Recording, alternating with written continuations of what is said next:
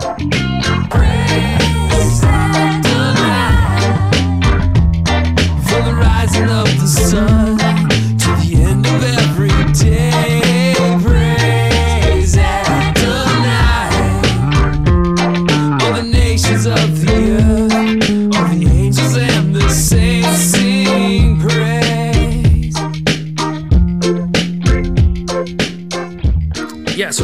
13, verse 8, and let's read it. Paul entered the synagogue and spoke boldly there for three months. So, again, just a reminder, he's in Ephesus. This is his missions. He's traveling. He's also got traveling companions, which we're going to see something about his traveling companions, you know, here. And, but he is in Ephesus. This is his second time, his return to Ephesus, where he wants to spend some time to really stay and establish the church. So, he's going to do some significant work in Ephesus. It, it begins with three months in the synagogue.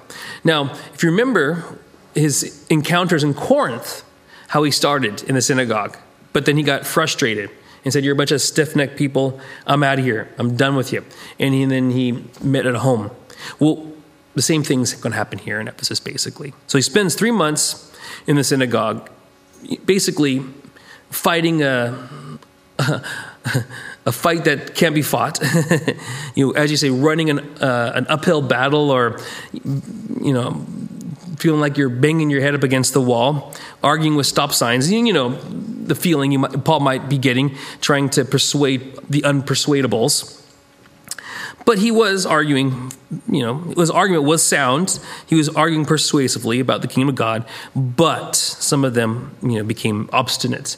And we know what obstinate means. It's it's hardening, hardened in the heart. It's kind of the concept I think about when um, I think of hardening a heart. I think of the classic story of, of Pharaoh in Egypt. How when Moses came to Pharaoh and said, you know, God said, "Let my people go." You know, it seems like at first he was kind of entertaining the idea of letting people go. Like, you know, is this the right thing to do? But he got to the point where he he hardened his heart and he says, "I'm not gonna, I'm not going to. I don't care what God does and what Moses does. I'm not going to do it. I need, I want these people." And so it didn't become an issue of what was right to wrong. It became an issue that this is what I want, and I'm not changing. And, and that's the concept of hardening of the heart. It's not a matter, an issue of what's rational or irrational, what's right or what's wrong. It has to do with me not wanting to change me. And that's kind of what happened here. These people are like, no. Another word we might use is stubborn. So they refused to believe, and then they publicly maligned the way, um, speaking evil or abusive words. So it became a public issue where they would go out and they say, "You hear these people, these Paul and his people." And the cool thing is, is, is at this point, uh, the church. This is, I think, the, the, first official church name. Like you know, we call ourselves Cornerstone, for instance, just to distinguish, you know, who we are as a group of, of people. In the church, they call themselves the Way. It's kind of cool, the Way. I like that. And actually, this this word, this name for the church in Ephesus, the Way, you know, it, it's actually quite fitting, and we're going to see why in a moment. And just to kind of throw a little bit out there, when you think of the way, what does that what does that mean? The way. Well, isn't that what Jesus said he was? He was. It's kind of like how we use cornerstone. That's one of the attributes. Jesus is the chief cornerstone, right? He's the principal building foundation block of what we want to do. And so the cool thing is that's kind of very similar to what the way is. The way Jesus also said he is the way, the truth, and the life. There's no other way, there's no other way to God. So that's really cool how they use that scripture and, they, and identify themselves, you know, with it. It's, it's a cool name. I'm kind of jealous that I didn't think of, we didn't think of it, you know, I mean, uh, is it too late to change from Cornerstone to the Way? I, I do too. And I'm sure there's other churches out there called the Way. But that's kind of what's going on here.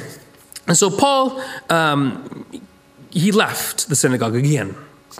He took the disciples with him and had discussions daily in the lecture hall of Tyrenius. Now, there's not much known about this school. We don't know if it's a medical school, if it's a philosophical school, being that it's in, you know, the, the Greco-Roman world. They probably dealt with a lot of science and, or what we'd call now, back then, you know, philosophy anyways natural philosophy is what they would refer to it more in the middle ages but but but, but philosophy thinking debating arguing um, investigating it was a school it was a lecture hall here. This this Tyrenius guy, and uh, again, a lot of this, a lot of my research came about with, with speculation. We don't know, but there. And the, but the point I wanted to, to make here is interesting, is that they kind of do what we did. They rented a space. He wasn't a he wasn't a supporter of Tyrenius. He, you know what I'm saying? He wasn't teaching curriculum at the school of Tyrenius. No, he was preaching the word of God, but he was using the lecture hall at this community.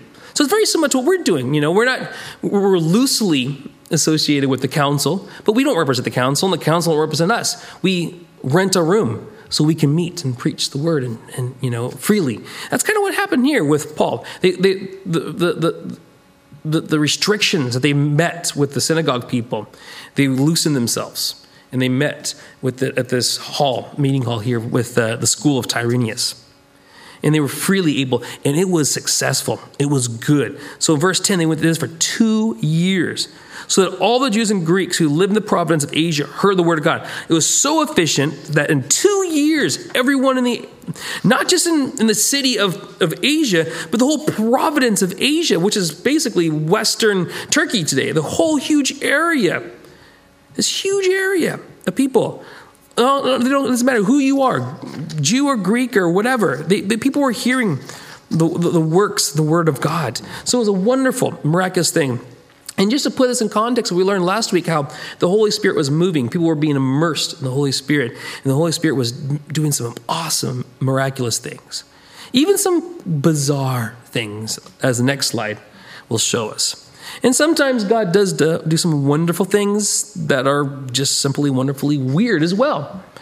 And one of the things, and this is one of the things that I think a lot of churches and a lot of um, hyper charismatic types kind of hang their coats on a little bit too firmly. This little instance, this little miraculous token that we see here. Um, but look, let's look at it really quickly. So God did extraordinary miraculous things, and a lot of this is to prove the work of Paul in a, in a quick, efficient way. So that even his handkerchiefs and aprons that had touched him came in contact with Paul. They were taken to the sick, and their illnesses were cured, and the evil spirits left them. Now, this seems really bizarre. How could it be that handkerchiefs or aprons cure a person? Now, that sounds like, in fact, it sounds counter to what Christianity is all about. Because in, in just a few moments, we're going to see uh, people bring in their spell books and their magical, you know, items that are supposed to be, you know, magical, healing, and they're going to burn them on fire. So, is this not just the same thing? Is just magical items that are healing people? Well, let's make it very clear that it's not the handkerchief that is healing anyone. In fact, it's not even Paul coming in contact with these handkerchiefs that's healing people. It's God that's healing people. The problem is, is, is God doesn't want us, and this, come on, this is back to Old Testament times. God doesn't want us to make idols. So if I came here with a box full of handkerchiefs that I blow my nose on, saying that, you know, if you give them to your aunties and uncles and they're going to be healed, and, and, and certainly if I try to make a profit, which some people have done, well, shame on me, okay? That's just wrong in, many ways, shapes, and forms. First of all, notice Paul didn't even know, or, well, it's not clear. It's not indicated that Paul was fully aware of this happening. It could have, it could be very well something that's happened that Paul was unaware of. Oh, Paul touched this apron. You know, I mean, I, I, I, you know, I admire him so much. Here, take his apron or take his handkerchief, and then, and then, you know, and then people are communicating the word of God, and people are coming to faith and belief in God, and through that, I mean, certainly we know Paul didn't make profit. Certainly we know. So whether or not he was aware of it is one thing. But we know he wasn't making he wasn't advocating, he wasn't commanding people to do this, and he certainly wasn't making profit off of it. But again, it's not Paul that's healing. It's not the handkerchiefs that are as a magical item healing people. It was God. People were coming to know. So it's like almost like it's like having a something. So like I wrote like say like you, you went to like a, an evangelistic meeting and you were touched and you went to the gift shop and you bought yourself like a pencil to remember it that pencil is special because it reminds you of the faith that you came to know jesus christ and that's a, a significant thing you, you, maybe you keep it in your bible for a long time and every time you looked at it you remembered how when you came to know god god healed you from your sins That's what, how I think of these eight. They weren't intrinsically magical. They didn't glow with an aura, okay? But what it is, they were, they were icons. They pointed to something greater. And, and yeah, the miracle did happen. I'm not discounting the fact that miracles do happen. But it wasn't because of the aprons or the handkerchiefs, it was because of God. And what God was doing, these extraordinary miracles, the words here, if you put the word extraordinary, God did extraordinary things or miracles. It means he was doing no small or ordinary tasks. So again, these aren't the things that we expect to be normal. These are the ordinary things that God was doing at the time. Next slide, please. So we go on and see other people trying to emulate it, and they do it wrong. How? Because they're putting emphasis on things that aren't God, which, as we know, is idolatry. It's idol worship. We, it's naughty, naughty, naughties. And so some Jews in verse 13 went around driving out evil spirits, trying to invoke the name of the Lord Jesus, who thought they were demon possessed. So it's like, this is cool. Paul's doing it, Jesus people are doing it. Let's do it too and show them how we can do this. It's a matter of you know, science or supernaturalism or whatever. Let's just do what they do. If they could do it, we could do it. So they go around and they, and they try to cast spells. They even try to provoke the, or invoke the name of Jesus Christ like it's a spell. Again, no, no, that's not what we see here. Handkerchiefs are magic items, and, and, and, and preaching and healing in the name of Jesus Christ isn't a spell. So that's what they're trying to do. They would say, In the name of Jesus, whom Paul preaches, you know, I command you to come out like it's a spell. Abracadabra, hocus pocus. And there's these clowns. There's seven of them. There's seven sons of Scevia or Scivo. Um, he was a Jewish chief priest, and they were doing this. Um, one day, the evil spirit answered them Jesus, I know, and Paul, I know about, but who are you? Again, first of all, we're dealing with a, a real spiritual reality. Spiritual and tampering with spiritual things, dark or light, whatever it may be, can be potentially dangerous because it's a reality. It's like playing with live wires, if you will, in the spiritual sense. Be careful, okay? These guys didn't know what they were doing, and they will literally get their butts kicked because of it, okay? So, but they come trying to provoke an incantation, a magical spell of sorts.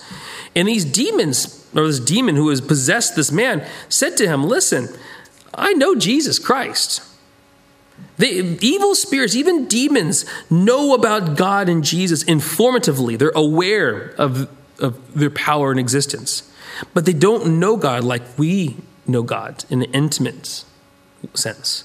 Because they hate God, they despise God. They know of God. They're familiar with God. They know what God looks like. They know what He's all about. But they hate God. They resist God. Okay?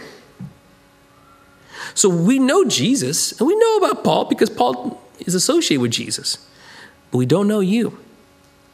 And so, because of that, these guys didn't have the power of God. See, the name of Jesus, Jesus is the way to God, He's the access to God's great power.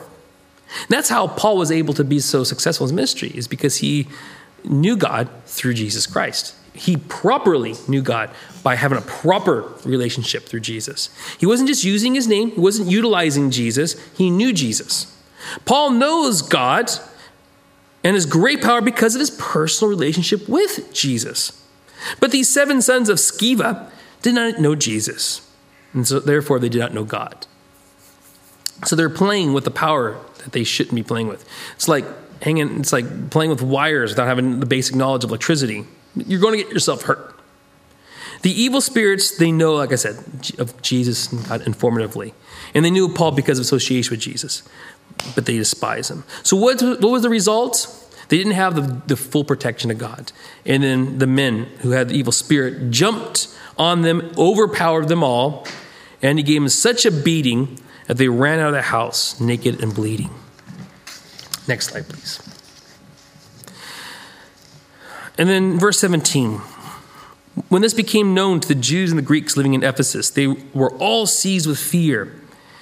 uh, the name of the Lord was held in high honor, and that's that's that's why I, I labeled this slide or titled this slide. The fear of the Lord is the beginning of wisdom. Do you know that when we're dealing with God, we're dealing with a great power.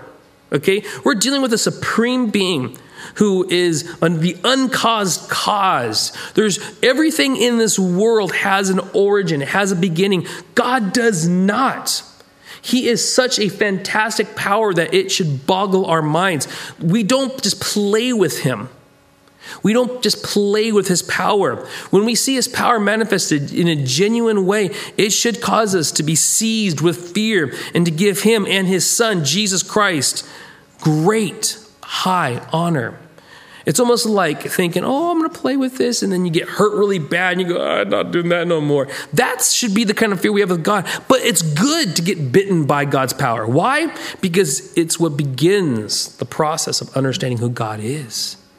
If your sin wakes you up and you go, whoa, God is holy, and I'm a total mess up, and when you have that taste of God's power and God's goodness, it should startle you so much give you such great fear that you go, I don't want to cross God ever. I need to get right with God. There we go. You're on the right path. Now you're starting to begin to understand, have wisdom. Many of those who believed, again, they're shocked. They're shocked. They're, they're starting to believe because they've seen the power of God and they're freaked out. They came and openly confessed what they have done. Again, confessing, isn't this not Christianity 101 is what we've been learning since even back in the days of Matthew. He came and John said, repent. It's about recognizing your sin and turning from it. That's what Christianity is all about. And then Jesus, of course, he gives the offer of forgiveness because of his work on the cross. Now we walk in his spirit. That's what we're talking about, disciples of Christ. So they're, they're starting to be aware of their sin because of the great power of God, and they're starting to believe and confessing what they've been doing. What are they confessing? Well, this is how I've sinned, this is how I've gone wrong. I need to change. So again, we prayed earlier today about a newness. A big part of that is to reject the old ways of the flesh, to turn away from these things, to repent, to confess. A number who had practiced sorcery. Again, so those cloths isn't about those aprons. It's not about sorcery and scrolls and magical items. Because these things, if they were, they would be burnt up with the other items being burnt up here in verse 19 20. So the, all this witchcraft, the sorcery, they're, they're bringing these things together and they're, and, they're, and they're burning them publicly. And this is a great cost, by the way, guys. When they calculate, like I see Graham with his calculator, I'm verifying my information. When they calculate the value of the scrolls, the total came to 50,000 drachmas. Now, drachma is a daily wage. It's a wage you would make if you worked a day, okay? Let's just look at this real quick. I have the information down here, and Graham's verifying it for me. So, 50,000, that's 50,000 daily wages. Okay? That's a, nearly 137 years of salaries. Or over 191 if you take in consideration only working days. So if you take a life of a person and you subtract the days off, that's 191 life years basically. Okay? Because you really only, the average is 261 according to my research, 261 working days. If you, if you know what I'm saying? If you eliminate all the days off, you actually work 261 days a year. So it's 191 years of daily wages. In 2016, it's estimated that, that, that the average income for, per person is 27,600 um, pounds. Okay? That's pounds. I should have put pounds, but I didn't. Which works out to about 105 pounds a day in 75 pence. When taking into consideration non working days, which again is 261, this would be the equivalent of nearly 5.29 million pounds by today's standards. So they hung out and burnt all these wonderful items of magic. The value was 5.29 million. Now I could see someone saying this is inefficient. Certainly we can sell these on. I mean, it's, it's okay if you don't like it, but someone else can value it somewhere else. No, I think something needs to be said here. I think what needs to be said here is this stuff's nonsense. Okay? Yeah, I might be done with it, but I don't know if I, in good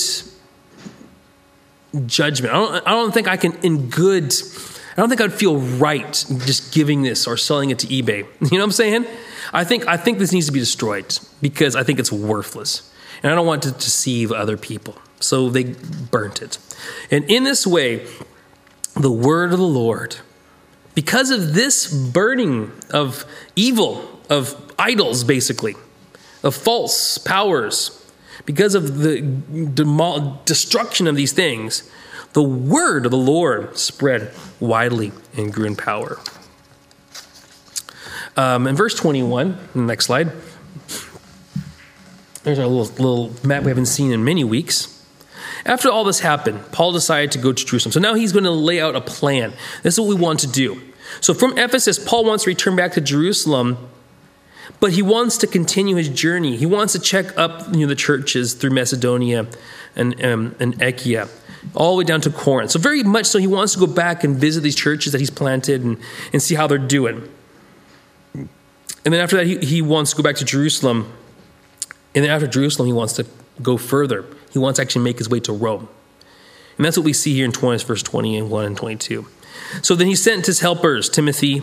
We know about Timothy, we read a lot about him, and Erastus. Um, again, a little mini bio I put down here because it's nice to get to know some of these people that we're coming in contact with. Erastus, his name means beloved.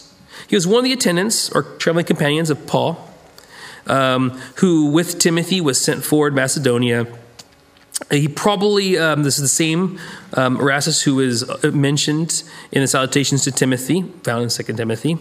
Erastus might be the same guy, might be a different guy, Chamberlain, or rather public treasurer of Corinth.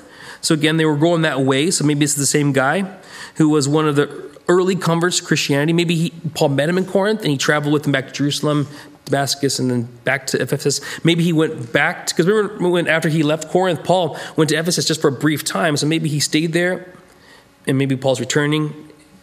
I don't know. But according to tradition he, uh, of the Greek church, he was the first treasurer of the church of Jerusalem, and afterwards bishop of Panias. But so there's a little information about him. But regardless, um, you know, he, he, he sent these two helpers to Macedonia ahead of him uh, while he stayed in the province of Asia, which is the red bits on the right, for just a little bit longer. Next slide. Now, what we saw with, uh, and then we're going to conclude in the next few slides. We're almost done, guys. What we saw there with that mass economic destruction of, of, of distracting items, let's call them distracting items. They were evil, but they were useless. They were a power that wasn't of God, if they had any power at all. But, but they were distracting things, and people decide, let's just get rid of these things and focus on the real power, which is God. Not everyone gets excited about these things, by the way. It, it's, it's an unpopular thing when you make such bold statements. And when God's moving in your life, in the life of other people, sometimes people get a little bit jealous. They get a little bit upset. Not everyone is happy when God does spiritual renovation in people's lives, okay? And I use the word spiritual renovation and not revival because I like it better. Revival implies falling away from the Lord and coming back. While renovation talks about just a renewing. It's like when you renovate your house, it, you know, you take it apart and put it back together again, basically, in a better way. That's what God does to our lives. It takes it apart and puts it back better. So in verse 23, about that time there rose a great disturbance about the way, yes, that church in Ephesus, that dodgy church, what they like, a silversmith named Demetrius. So think about what he does as a trade. He's a silversmith. Okay? Again, if you touch someone's pocketbook, they get really upset, don't they? The silversmith. What does silversmiths make? Well, we'll see in a moment. He made silver shrines of how you pronounce it? Artemis? Thank you, Artemis. Brought in a lot of business. Okay, brought in a lot of business. Again, he's a businessman. Money, don't touch my money, man. For craftsmen there. So, lucrative businessman. He called them together, a little union meeting, along with the workers in related trades, and said, You know, my friends, that we receive a good income from this business. And you see and hear how this fellow, Paul, has convinced and led astray convinced and led astray. Such, you know, I'm saying such a such a such an emotive way of talking. You know, people are, are people allowed to make choices? Don't we have a freedom of choice? Well, no, we don't, because people don't like when we make choices that affect them. So there will be consequences to our choices sometimes. And, and people used to buy into their business, but now they're not because they're realizing they don't need to buy into the business because God doesn't need that stuff. So, but according to him, Paul's leading people astray. A large number of people here in Ephesus and practically the whole province of Asia. He says that the gods made by human hands are no gods at all. And yeah, Paul probably did say that, and Paul's right. We know that. That's, a, that's like we said, that's, that's an Old Testament principle. You don't make any idols. Don't do it. Don't do it. And that's what Paul's saying. Don't do it. Verse 30, 27 There's a danger, not only that our trade will lose its good name, but also the temple of the great goddess Artemis? Artemis. Artemis will be discredited. And the goddess herself, who is worshiped throughout the province. Oh, poor lassie, won't be worshiped no more. So here we have two concerns. I call one the primary concern, which is the heart of the matter. This is the reason why they're adjourning or they're getting together.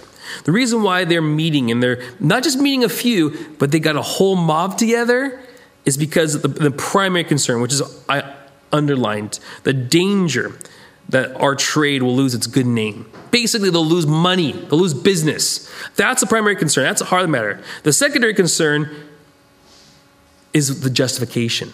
But this is what we're going to say. We're going to say, oh, we need to preserve our culture and our heritage, right? The real problem is they don't want to be out of the money and the opportunity. But the justification is we got to preserve our culture and heritage. Next slide. So I predict a riot here, boys and girls. Acts 19:28. When they heard this, they were furious and began shouting, "Great is Artemis, or Artemis of, of the Ephesians. Soon the whole city will be in an uproar. The people seized Gaius and, and Aristarchus. Gaius, by the way, Gaius, again, they, there's a small biography. They're mentioned other places as well. Um, in fact, Gaius, I remember him very specifically because, you know, um, not only was he mentioned by Paul, I think in Romans and I think in Corinthians, Second Corinthians as well, but also, remember John, beloved disciple of Jesus Christ. He wrote three epistles. He wrote his gospel, right? But also wrote three epistles. His third epistle was written for Gaius. It was written specifically to him. And he spoke highly of him. So these are some pretty right on guys here. Um, the other guy, I think he went to Colossae, which again, remember sent him to Macedonia. Colossae, I think, was in Macedonia. No, it was in Asia. It's just just up uh, where they are here in Ephesus, because um, he's mentioned in that in Colossae as or Colossians as well as Philemon, which is a fellow in Colossae. Anyways, I digress. So these are Paul's traveling companions, some right on guys from Macedonia. Um, and all of them rushed into the theater together. So the theater isn't a place you would go like this. It was a public meeting hall again. It's a place where you would have philosophical discussions and debates, but you also would have drama and theater like you would expect. Also, it would be places where you'd make uh, political um, politicians would go to speak. So it, it would be a big public arena. Paul wanted to appear before the crowds, he wanted to argue. He goes, Hey, listen, this is my opportunity to preach. But the disciples would not let him. Even some of the officials of Providence, friends of Paul, sent him a message begging him not to venture into the theater. The assembly was in confusion. Some were shouting one thing, some another. So we have a proper mob mentality. It was just chaos. Most of the people did not even know why they were there. why are we here? I don't know. Get our pitchforks. The Jews in the crowd pushed Alexander to the front and they shouted instructions to him. He motioned for silence in order to make a defense before the people. But when they realized he was a Jew, they all shouted in unison for about two hours Great is Artemis, Artemis of the Ephesians. So again, it's a clash of cultures, a clash of heritage, a clash of bigotry and religion and culture and ethnicity. And you know what I'm saying? It's just a big fat clash, uh, just a, such a problem. But I love how it was diffused. Last slide here. I do promise this last slide.